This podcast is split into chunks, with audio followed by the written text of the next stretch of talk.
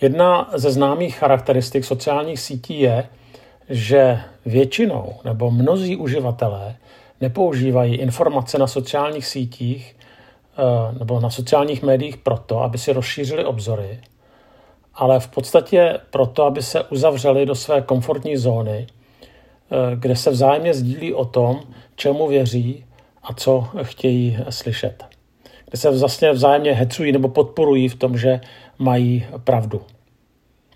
A tady to je charakteristické jak u lidí inteligentních nebo méně inteligentních. Myslím si, že to nemá vlastně nic moc společného s intelektem, ale s určitou lidskou daností, kdy prostě chceme být tam, kde nám je dobře. A no, můžeme se to ukázat třeba na nějakém příkladu. Myslím si, že většina čtenářů třeba Respektu eh, nebude číst Blesk a bude naopak Blesk považovat za pokleslé médium. A naopak eh, drtivá většina čtenářů Blesku nebude číst eh, Respekt a bude považovat Respekt za časopis jakési Nobel společnosti, nebo minimálně společnosti, která sama sebe za Nobel považuje, za pražskou kavárnu. Jo, jsou to úplně dva jiné světy a i ti lidé, kteří tyhle ty třeba časopisy čtou, když tady použiju tyhle ty dva příklady, eh, tak eh, společně se nebudou vzájemně inspirovat tím, že by četli, jak jsem říkal, čtenáři Blesku Respekt a čtenáři Respektu Blesk. Ale tohle to není pravda jenom o časopisech, tohle to tedy platí samozřejmě i vůbec na sociálních médiích že předpokládám, že když eh, někdo čte třeba seznam a tam čerpá informace, tak nebude příliš často chodit na Aeronet nebo na Sputnik a obráceně. Mohl bych pokračovat. Vlastně jde o to, eh, co popsal sociolog Sigmund Bauman, eh, který mluví o ozvěnách vlastního hlasu. Takže něco vykřiknete, nějakou pravdu a čekáte, že se vám ta ozvěna vrátí, ale vlastně stejná nebo říká ozvěna vlastní tváře. Nebo také se tomu to fenoménu říká jeskyně ozvěn. A zase je tady stále, stále stejná myšlenka, která je zase vyjádřená v jednom přísloví, jak se do lesa volá, tak se z lesa ozývá. Takže jsme uzavřeni prostě do svých eh, sociálních skupin a nehledáme pravdu, ale hledáme jenom potvrzení své pravdy. Některá studia chování lidí na Facebooku ukázala, že lidé většinou sdílejí informace, které potvrzují jejich předsudky. A zároveň eh, věnují jenom malou pozornost a pravdivost faktům. Zase jsme zpátky u toho, co jsem říkal. Chceme potvrdit to, co si myslíme, že je pravda, a chceme to sdílet se svými přáteli. A dohledáváním pravdy se žel často moc nezdržujeme to je právě jak, jako ozvěna, že to, co sdílím, se mi ve stejné podobě vrátí. Samozřejmě jinými slovy, ale vlastně je to velmi, velmi podobné. A ukážu to i e, na jednom příkladu, třeba z křesťanského světa, no, a je to konkrétně otázka státu Izrael.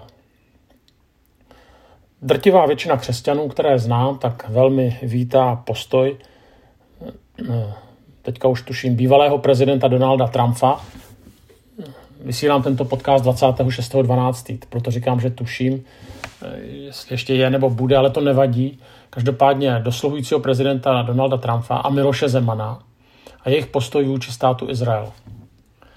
Konkrétně to, že na rozdíl od desítek jiných států, Trump i Zeman uznali Jeruzalém jako hlavní město Izraele. Proto, když se tedy přenesu zpátky do Českého rybníčka, tak eh, spousta lidí, kteří prostě hájí prezidenta Zemana, tak ho hájí slovy pan prezident má rád Izrael nebo má rád eh, Jeruzalém. A je to silný signál, koho volit za prezidenta. A já teďka nechci mluvit přímo na tohleto téma, jenom chci vlastně říct, že to potvrzuje už předem vytvořený pohled, že existují hodní Izraelci, a zlí arabové. A když byl Jeruzalém vyhlášen americkým prezidentem jako hlavní město Izraele, tak eh, jsem napsal na iDnes blog s názvem Jeruzalém je hlavním městem Izraele.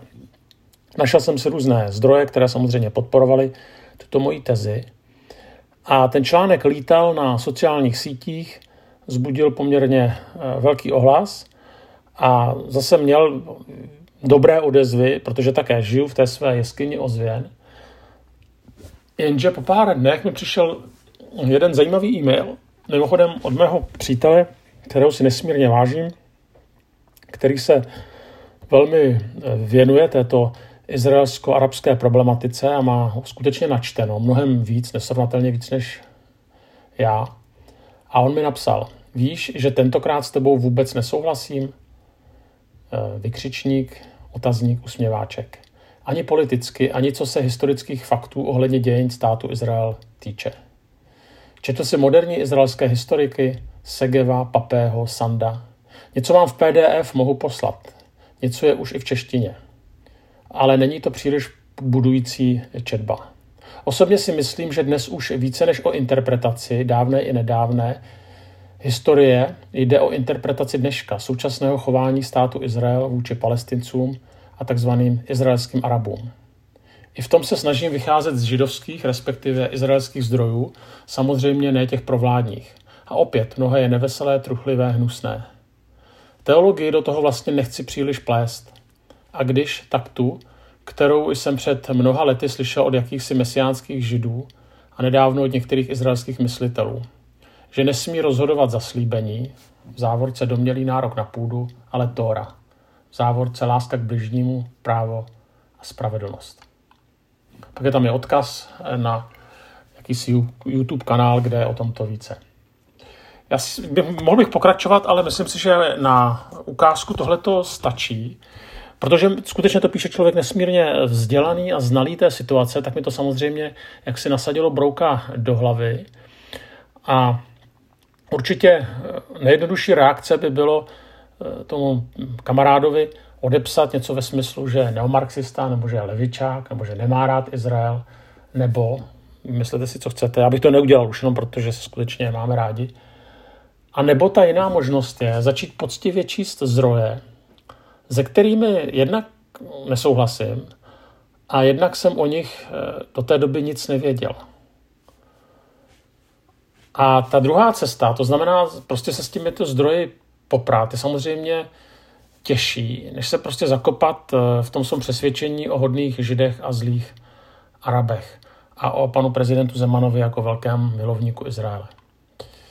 Pravda je, že já stále ještě tohle to nemám načteno, neznám to tak dobře, ale ti výše zmiňovaní historici prostě předkládají jiný pohled, než jsme zvláště v křesťanských kruzích zvyklí. Ano, nakonec eh, si stejně názor musíme udělat každý sám. Ale otázka je, jestli skutečně chceme slyšet i druhou stranu. Nebo jinak řečeno, jestli chceme slyšet i hlasy nevítané. A nebo druhou stranu eliminujeme, případně přidáme pár eh, šťavnatých eh, dodatků, jak jsou blbí. A se svými přáteli budeme nadále sdílet to, o čem jsme přesvědčeni. A stejné platí i o jiných takových třeskutých tématech, jako je třeba migrace, islám, gender a vlastně o všem. A zase přiznejme si tady, že často nechceme fakta, chceme jenom potvrzení našich faktů. A pak ale platí vlastně heslo, že nevěř nikomu kromě těch, kdo sdílejí tvé vlastní předsudky. A kdo je nezdílí, toho si buď vymaž z přátel, anebo jeho názory ignoruj. Vytvoř si svůj vlastní vesmír a bude ti v něm dobře.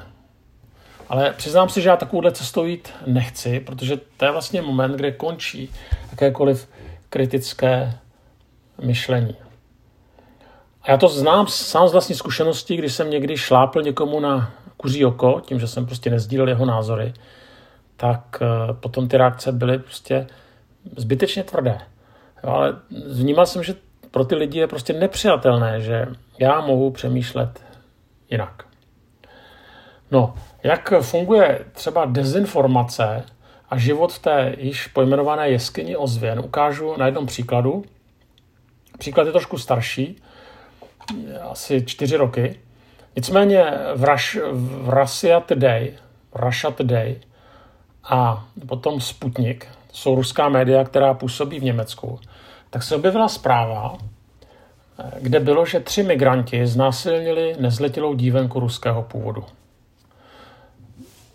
Zpráva vyvolala obrovskou reakci a ta reakce byla tak silná, že se do případu vložil dokonce i ruský ministr zahraničí Sergej Lavrov, když napsal, informace o zmizení naší Lízy byla dlouho zatajována. Doufám, že problémy s migrací nepovedou k pokusu politicky korektně přemalovávat skutečnost. A tak už to, že naší Lízy, jo, tak eh, ona žila v Německu, mluvila rusky, ale to nechme stranou. Už jenom to, že prostě článek, který vyjde ve dvou médiích v Německu, prostě vyvolá reakci ministra zahraničí, je zajímavý. Už to, tohle to stojí za povšimnutí. Ten problém byl pouze jediný. Žádnému znásilnění nedošlo.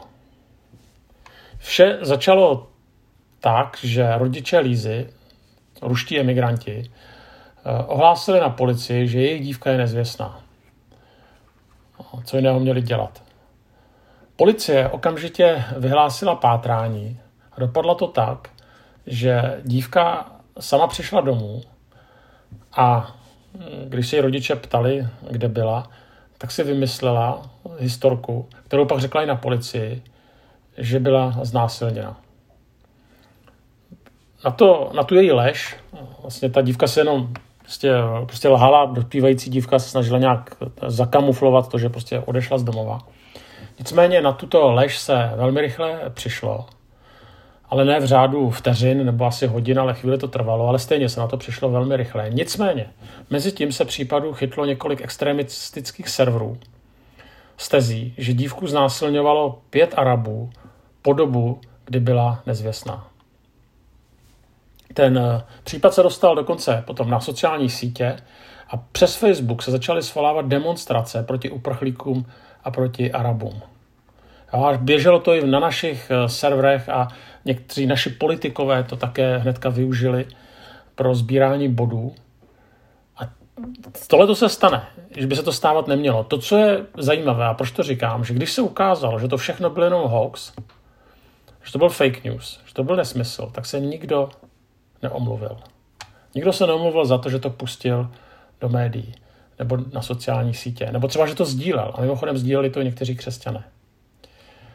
A zajímavé bylo, že někteří dokonce reagovali tak, no nestalo se to, ale mohlo by se to stát, protože Arabáci a uprchlíci jsou nadržení. Prostě závěr. Jo. Prostě tak lež nebo pravda nevadí to. I když se to nestalo, tak ono by se to klidně stát mohlo. Zase, proč se zatěžovat lží nebo pravdou? Jo, a nebo v té odpovědi bylo, a není to nakonec jedno, přece účel plní prostředky. A aspoň to prostě varovalo před nadrženými arabákama nebo, nebo uprchlíkama. E, a navíc, pokud lež potvrzuje takzvanou moji pravdu, anebo tu pravdu mojí komunity, tak to vlastně až taková lež není. Žel takhle prostě mohou fungovat sociální média, když se dostanou do rukou lidem, kteří jsou nezodpovědní a protože e, sociální média jsou v rukou dneska každého, tak se vlastně svým způsobem každý tak trochu stává novinářem a každý je zodpovědný za to, co šíří. Tady to je jenom pár příkladů. A já z nich nechci dělat závěr, že sociální sítě jsou ďáblovo dílo. Nemluvím tady o otázkách e, migrace, ani o Arabech, nakonec ani o e, židovsko-arabském konfliktu. Chtěl jsem jenom říct, že tady se opakuji, že díky sociálním sítím se každý tak trochu stává novinářem. A že je zodpovědný za to, co šíří. A zároveň, že na nás sociální sítě kladou veliký nárok pravdu prostě hledat, dát si pravdu, dát si tu námahu hledat určité zdroje.